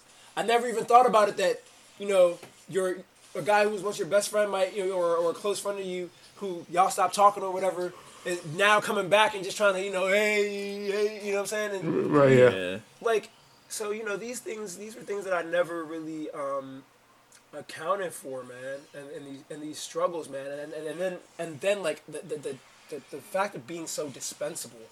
Um, that's when mm. I realized that like I'm just not being looked at. I'm just being looked at as a body that can physically perform something, almost like a circus elephant. I just yeah. I felt like that a little bit, man. Like you know what I mean? Mm. Like I, I went to my, I went to never good, man. Yeah. Yeah. I went to the draft my draft combine in Mexico, and like I'm just sitting there. This was a this was a very this was a very gradual process. I'm not gonna lie. This didn't happen overnight. You know, my my my decision to leave the game, it didn't happen overnight. It was very gradual. It was just taking notes of these multiple different nuances, these multiple different things, um, and just realizing that like uh, I don't. I, I, I job security was something about it for me, man. Right. So was it? So it was that in part for you, that kind of like made you realize, okay, like maybe maybe I want to go ahead and start building some other skills to do some other stuff that you know that makes me more indispensable? Yeah. So, I my my thing was, okay, I got basketball. That's my skill, right? Yeah. It's Yeah. cool, but you know, by the time I'm 40, I might know the game, but I'm still not going to be as skilled at the game as you know, as I, as I was Right. at 24, 25, 21, whatever the case may be. Right. Um, and another thing was I was already like very good with with ob- ob- observing things and analyzing things. Like you know, I was very I, you know, I was a good student in school. So um, when the pandemic came around, the pandemic proved a lot to me. Um, I always wanted to be, you know, a businessman. I always wanted to get into business, and the pandemic showed me a lot about the business model of basketball. Um, And that, honestly, playing basketball for money could be gone today. Yeah. It, it really could be gone like that. Um, the pandemic was a serious lockout for all hoopers, man. I know a lot of hoopers, yeah. guys were trying to find jobs from places, man. You know, we were trying to find jobs. You know, you're, you're hitting up your, your, your, your agent. You have, you're, you're hitting up your agent on the daily. Like, listen, man, you got anything? Anybody sent you an offer? Anybody, you know, you heard from any teams? Like, you know, mind you, your agent's probably working with, you know, four, five, six, seven, eight other players that are also trying to go after the same job offer. So that you you at the mercy of your saying. agent Yeah. you know, to make sure that you your agent's gonna put you first. Your agent got to believe in you over the other seven or eight clients that that that they got, That he got. Yeah. you know. And so then it becomes like a whole like you know selective thing, and the process Right. is the pro. You see, you see, the process gets kind of complicated. You see what I'm saying? And um, that's why I realized I was just like, ooh, I need something like solid. And my dad used to preach to me. My dad stayed preaching to me. Joe, you got to develop a skill, son. Okay? You need a hard skill that no one can take from you in life that you'll be able to do for the rest of your life, son. Is that's your moneymaker, your skill. You know, something that you can do from, from, from the day you've learned it to the day you die. And mm-hmm. I was Right. like, well, basketball's my skill, Dad. Well, yeah, that's a skill, Joe, but you're not going to do that when you're 60 and 80. You know what I'm saying? Or 70. So I was like, okay, I get what you're saying now, pops. Like, you know what I'm saying? And this was actually mm-hmm. this was this was pretty much I started understanding this close to his death actually in 2020. But you know, mm-hmm. I I realized then and there there's something bigger out here for me that was gonna keep me up, and that's when I said, okay, well, let's take a step back from basketball for a second, and let me focus on real, tangible skills that can't be taken away from me. Um, another thing too is like, I'm from DC. Um, everybody that comes out of here feels like there's only what two or three ways to get out of here, man. It's basketball, football, or entertainment. You know what I'm saying? That's it. Right. That's that's that's you know, at, at least here in my city. I'm gonna speak here in here in my city. The general consensus amongst the black community is we are only gonna get out hooping, throwing a football, or being in the entertainment Or industry. rapping. Right. And let me tell you something. All three of those tie into the entertainment industry. Okay? Yeah, So they Yeah, are yeah. all. Yeah, they're all So- in the entertainment. we all you telling me all the role models we got out here are just people that are entertaining other people? You know what I'm saying? Now I don't Right. have a problem with that. You know what I'm saying? As I, I, there's a lot of artists, black rappers, black artists, black actors, black. There's a lot of people I have respect, but I don't want to just follow that status quo. Just well, there's another black baller to add to the bunch of uh, of black Right, of right. black men who succeeded in, at basketball and made some money.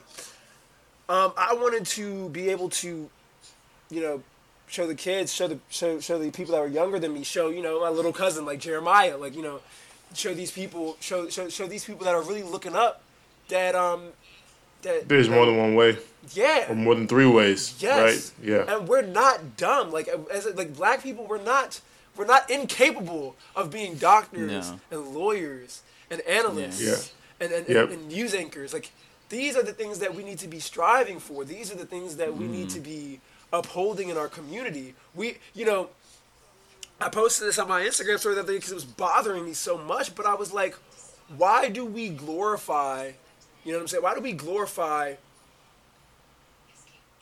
You know, excuse my French, but fucking bitches getting money.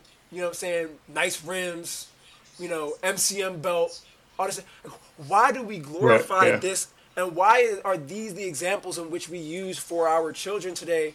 When there are perfectly fine black men out here who are married, you know what I'm saying? Who are Right, yeah, business, yeah. who are ministers, who are lawyers, who are doctors. There, I mean, there Right. are legitimate.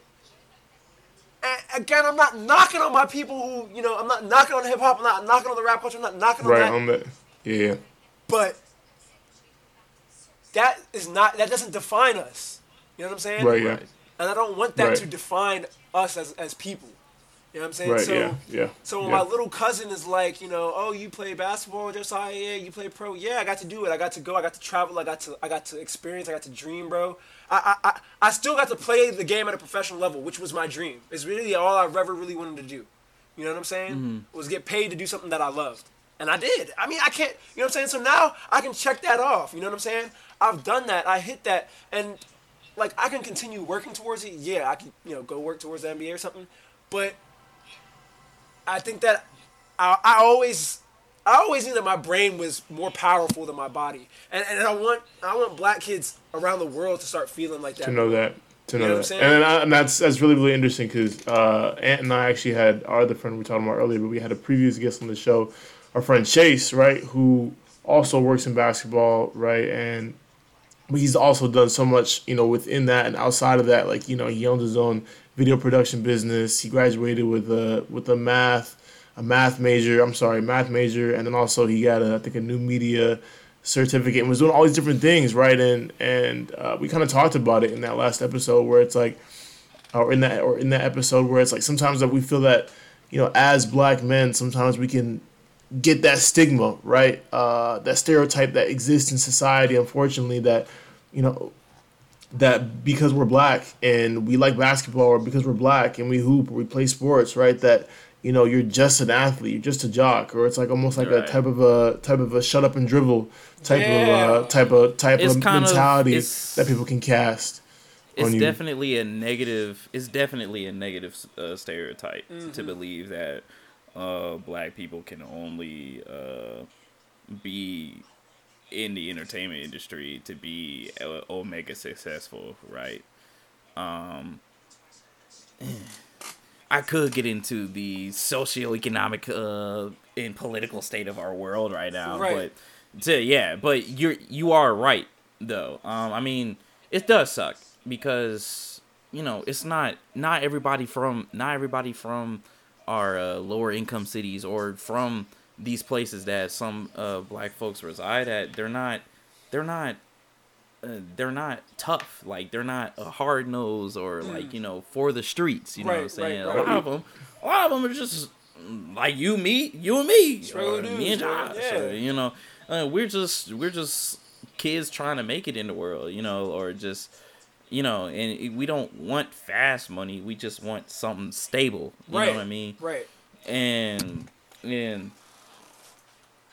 and it's yeah it, it's terrible yeah it is it's terrible for the community because it highlights it as okay you can only be this you can only That's and that's that. what that's what that's, and that's, that's what the the media bar. feeds to you, right? So, you know, it's yeah, what you exactly. sometimes I feel like the- sometimes yeah. unfortunately there's a you know a side of things, right? Where, you know, sometimes it's like what you see on TV. Like you see you see and I mean and like once again, like, you know, more power, you know, to these people, right, who are getting money doing their thing. But like with that, you know, you just see, you know, growing up, you see, you know, people on in a movie, you see Kobe on TV, right? And it's like sometimes you understand like those are like really great things, but in, in a way at the at that same time you don't uh, you see that there's other avenues and other interests and other things going on because sometimes it's just like that's all that is within your vision, right? Yeah. And you know, once again, shout out to everybody who who has done that. You know, people who I who Yeah. I like grew up idolizing like KD Right. and all these different people. And I mean, just talking to you, Josiah, and just as I've kind of kind of gotten older, right? Um, I'm you know been starting to just kind of I feel like see the tip of the iceberg that you know there's there's uh, basketball is a part of life, and there's you know other ways to impact the game and other ways to um, you know experience life outside of just playing. Yeah. Right, and then and I I was gonna ask you, kind of going back, you know, to talking about that stigma that we had with the previous guest, Chase. Like, have you kind of yourself experienced that stereotype or stigma before? Yes. Like, of Hell yes. Absolutely. I mean, he's he- how tall are you? Six five, six Si- seven. Yeah, six six six six. Yeah, seven. he's he's black, six seven, and went to an all white school. yeah. I can tell you right. I can I can tell you right now. You probably were like, oh yeah, do, do you play ball? Uh, are you going to the league? Is that your plan in life? Like you know. and then when I hit them with the, oh yes, you- I do play basketball, and I can also speak Yeah, proper English well. and I get right, right, you know, and they're all right, shocked at and a- amazed. at a you know what complete I'm loss for words.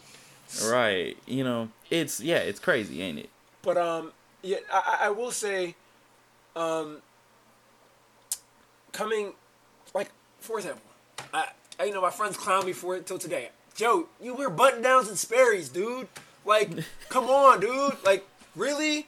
But, um, yeah, I do. I mean, and I'm still black. I'm still who I am. I'm still proud. Like, there's there, there's no difference in that. But to, but to answer your question though, um, yeah, I, I, I, I think I, I think I get that a lot, man. I I think I think what really, well, you know, especially when I do my resume, like when people look at my resume, they're confused. They're they're shocked. They're confused. They're they don't know what to think because they're like, okay, well you you know pro basketball. And then they go and they're like, okay, but then you've you know you've done some data analytics here, you know, you've done some office managing here, some taxes here. You know what I'm saying? Oh, like you know, Right. wait a minute, wait a minute. You know, celebrity personal assistant here. Okay, cool. Like, it- whoa, and oh, you know how to do relational database. You know how to do all these things. You can speak Czech. Okay, this is obvious. They, they get confused. You know what I'm saying? They get trapped in this thing. You start looking at it. You get trapped in this. Right, hole. yeah, mean, yeah. Uh, To be fair to them, they kind of have every right because you've been everywhere. So, Fair- but yeah, Fair enough. Yeah, and I have gotten Yeah. I have gotten people who really ask me like like uh, you really really do all these things? Really play basketball? Yeah, all at the same time. You know what I mean? Like Yeah. you're everywhere, uh, everywhere at, all at once. Yeah, yeah. So you know, the, the, the, I definitely have gotten the stereotypes, man. I mean, um, I embrace it now, though. I'll say that. I embrace it, and let me tell you why. Um, there's something about basketball. There is a discipline that's in it that, like, I think everyone, whether you're a hooper or don't, even if you don't understand the game, there. When you look at a basketball court, you look at the lines. The lines are are, are, are, are straight. They make 90 degree angles, perfect 90 degree angles, perfect arches, perfect blocks, whatever the case may be. Like this is a very um, methodical game. You know what I'm saying? Yeah. it's a very methodical game, and I think you know people don't know that, and so like when I when they go out here and I and I'm, you know I'm in an interview and I'm talking about it, and they're like you know tell me about a time or you know tell me about a time when da da da, and you know I'll bring up something like I can bring up something When from you were when you were challenged, or when Right. you had when you had yeah yeah. Mhm. But when I bring up, you know, when I tell them a story about, listen, I was Keezo Brown's teammate back at the JBA. That man smoked Swisher Sweets and let the spit on my floor, and I had to put up with him for a month before, you know, I finally got a new roommate. But you know what I'm saying? Like, I'm like, dude, like, you know, come on, you know what I'm saying? So Right, yeah. Yeah. A lot of them, you know, like, uh, you know, they don't think I'm going to give them the proper answer. They don't think that I have an experience to give them or anything. Right. But no, this was a job, dude. Like, playing ball was a job. I understood professionalism, being on time. There's a lot of things that I really had to take into account there. You know what I'm saying? I, I never wore a suit and tie, but I had to walk around like if I wore a suit and tie. Real shit. Yeah. You know? Yeah. I had to really walk around because you know we had we had BB. I mean, this is think back think back to the '90s when Cause I said, cause I bet, yeah, I bet, like in a job interview or something like that, they're already, they already have in their head, oh, this guy, yeah, you know what I'm saying, this, this guy didn't really work, you know what I'm saying, you know, he hasn't really, he hasn't really had a job, you know, Right, he right, played right, uh, professional right, yeah. JBA basketball. Basketball is not a job for real, Right. like, and that's terrible, right? Because when you're getting paid to do something, what is that? That's a, it's a job. A of job. how much It's a job. Regardless of how much time you no put in. matter, yeah, no relative to how much time you put in, whether you've put in your whole life and craft into the sport of basketball, or if you just signed up for a fifteen dollar an hour job at Sherwin Williams or something like Right. that. It's it's yeah, it's a job. You're getting paid for your skill. You're getting paid for your skill set. So it's crazy. That's that is that's crazy to me that somebody would uh just write you off the wall like that, where you were like, okay, yeah, um, And then also, I would say, I would say, I would say with that too, and to add on to what you said, I feel like sometimes, you know, whether it's you know you at a high school level, you at a college level, or you at a pro level, when you've trained and you've worked and you focused so hard Yeah. at something and you've got it and you worked at something and you've been pushing for that goal, it can really make other things outside of that seem a lot more possible, right? Or even, Exactly. or even, or even, or even, or even sometimes where it's like, okay, like you know, if I can, if I can run these suicides, right, and do all Hell. this and and and and and and memorize these plays and understand this and that and be able Mm-hmm. to work with my teammates and be able to understand what the coach is telling me, then for sure I can, you know, I, I now have the confidence to walk into this whatever job, whether it's a corporate office or like Yeah. something else, and I can, I have that confidence to go do that because can of what that. I already did. because I've And how already, hard I yeah, work. I've I've done yeah, I've put my whole life into this, and Mm-hmm. I I can do yeah, I can do that.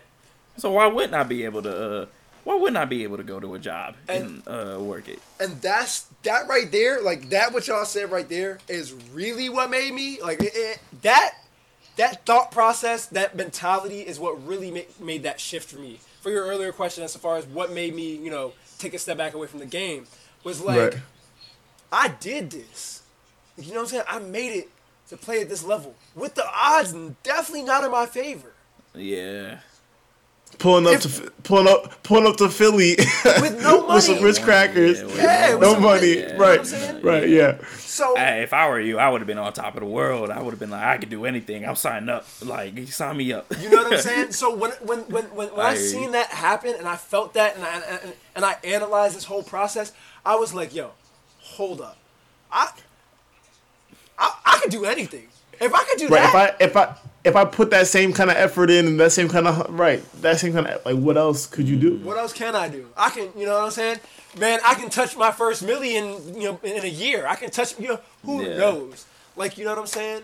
Like, and basketball Right. is not an easy game. Like, we know the math behind the game, boys. We know that only like 0.2 percent of people that ever play basketball are ever gonna be able to make it and, and, and even get paid for the mm-hmm. game.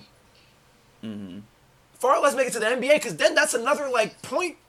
That's 5% that's of the that points, is dude. that Far is the one even percent than of the D1. percent. Yeah, the NBA is literally the elite of the elite. You know. So, So for so for me being up here in the one two percent, I was just like, okay, yeah. okay. Now I'm gonna take this same energy, this same discipline, this same work ethic, and I'm gonna punch it into something else. All right. Yeah. And now you know what I'm saying? So to wrap up the JBA journey, you finally you you you're gone. You're retired now. You're a retired hooper. You spent some time away from the game because you just didn't like you know, you didn't like that and you wanted something new. You didn't like the business model of basketball and on top of that, you probably wanted to experience something new. Yeah. So, um, to fast forward, I guess to today, what exactly is it that you do now? Um, Yeah, so to talk about it now, um, actually, well, I'll start off with this. Um, I'm able to take a step back from basketball now, and I've actually got time to focus on my schoolwork. So I am going Okay. for my bachelor's in data science at um, Arizona Okay. State University. shout out Arizona State. Yep, yep, go Sun Devils. I'm doing that, man. The reason why is because um, I don't think that I I don't think that I would have valued a college education um, when I was 18, 19, 20. Um, Yeah, because in your head you was like, I'm going to the league. right, You you know? um, and I just, you know, I wouldn't have, I probably wouldn't have, you know, applied myself. So um, I waited, you know, I waited until I finally found what I wanted to do, like what I really wanted to do. Because I, I, there was a bunch of times I thought I wanted to be an anesthesiologist. I was like, oh, I'm going to go to med school, and then I was like, no, no, no, no, no, no, no, that's 12 years. Oh, I'm, I'm you know, I'm going to be this, but no. Now I found like you know solid, solidly what I wanted to do, and I decided to go get my degree on it. You know what I'm saying? So that way I'd have um, Data science, yeah. yeah. So I'd have this this this skill. You remember know what I'm saying? Because I got basketball. Yeah. I got basketball. I have a resume that precedes myself in basketball.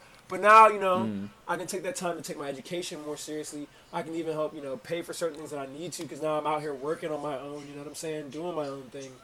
Um, but Right, right, and I mean, and yeah, and Josiah, like too, like I think it's great to hear what you're doing in terms of, um, not only data analytics, all these different things, right, and, and, and coding, and kind of almost like in a sense, I think part of it is like kind of coming back to what you were doing, even you know while you were hooping, or even before that, you know, Yeah. when you were doing robotics back in like sixth grade and stuff like that, and um, it's just great to like see you, uh, be able to talk to you know somebody like you, right, um, not only had all these different experiences in the game of basketball, somebody who's, you know, even at such a young age has lived such a well traveled life, you know, Yeah. um, in, you know, basketball, right? But then also too outside of it, the things that you've done and all the things that you've activities you've done that built up to that that helped you get to where you got to in basketball and now you're doing outside of basketball, right? And I think it's a true Right. inspiration to um, not only me, right, in this in this in this conversation, um, and you know possibly even Ant, but you know anybody else who's listening to this, kids, you know anybody else who has seen or you know is just you know dreams and wonders, you know what it's like, you know to live these lives and um, be able to do the things that you did, right, and then to you know just learn from you and your own experiences, man. So. I mean, you know, we've been talking. I don't know how long we've we've been talking. Probably for like two hours now. But Two but hours I mean, 21 minutes to be exact. Okay, yeah, Ants, Ants, Ants got us on time. But yeah, so I mean, just you know, for these two hours, right? I mean, you've just shared just so much in terms of your just experience, experiences, uh, just vast amount of experiences and just knowledge on this, man. And I wanted to say thank you, man. Thank you for coming on. You know, just sitting down on on the uh, pod and just talking to us, man. I really do Um, appreciate it. No, man. Thank you guys, man. I I I really like doing this. I I I, I admire podcasters. Like low key, I admire this whole thing. I love podcasting. I think that it's great. It's great what Yeah. you guys are doing. I really think that by just making a space where you know where we're you know young black men just talking, you know what I'm saying, just just talking, um, really creates a space for you know maybe the people out there that don't have that space to um to come in and listen and just be a part of a conversation that's bigger than just themselves. You know what I'm saying? Um, right, right. and you know I, I, I appreciate really that. enjoy Yeah. that and i, I want to you know you know to all your to all y'all your viewers out there man um just like just keep shooting for your dreams man like there's literally nothing impossible under this sun there like if anybody has ever told you the sky is limit they lied to you because the sky goes on forever so there's really nothing that's impossible man i mean just One of my yeah, one of my favorite song lyrics is actually one that came out of a recent album. Uh, it was DJ Drama and Tyler the Creator's uh, collab. DJ Drama said, "Y'all say the sky's the limit, but the sky is just what we stand on." Right to reach the be to Right. reach the beyond. You know what I'm saying? And that's yeah, that is that's the that's what that's what we want to get across. Like we just that's what we're standing on. You know what I'm saying? Right. So we do. Uh, we do appreciate having you on here, uh, Josiah, and thank you for giving not only your experience but your perspective as well um, to the rest of you. Thank you so much for tuning into this episode of the Experience Points podcast. Hope you enjoyed. Please feel free to leave a review of this podcast on whatever medium you are listening through.